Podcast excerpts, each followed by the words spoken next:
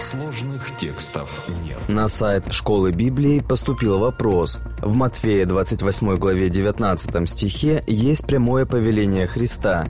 «Итак, идите, научите все народы, крестя их во имя Отца и Сына и Святого Духа». Но мы нигде в Библии не видим крещения в трех личностей. Напротив, в книге Деяния святых апостолов ученики крестят только во имя Христа. Получается, они его ослушались отвечает пастор Андрей Бедратый.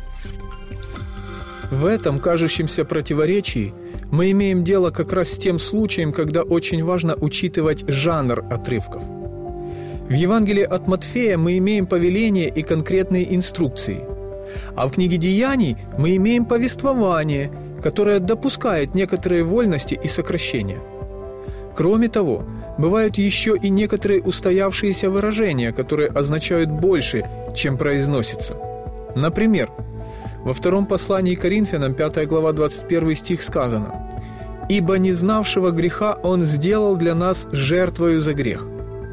Если переводить дословно, то эта фраза будет звучать так «Ибо не знавшего греха Он сделал для нас грехом». Как это понять? Все довольно просто. Дело в том, что священники в храме позволяли себе так называемые слова профессионализмы – своего рода храмовый сленг. И ягненка, приносимого в жертву за грех, они сокращенно называли просто грехом. В этом не было никакой проблемы, потому что все понимали, о чем идет речь. Мы также в повседневной речи используем сокращения. Например, говоря об обряде крещения во имя Отца, Сына и Святого Духа, мы в обычном разговоре вообще не упоминаем никакого имени. Мы просто произносим слово «крещение» опуская сложную в произношении формулу. Но все понимают, что это просто сокращенная форма, под которой подразумевается нечто большее.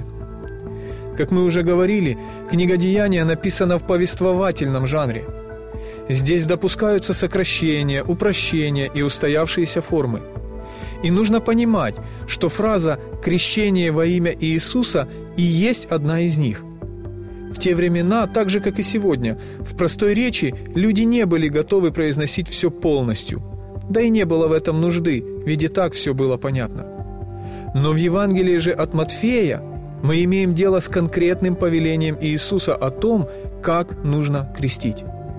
Здесь мы имеем полную формулу крещения, которую и использовали апостолы при этом обряде, и которая присутствует во всех сохранившихся рукописях Евангелия от Матфея.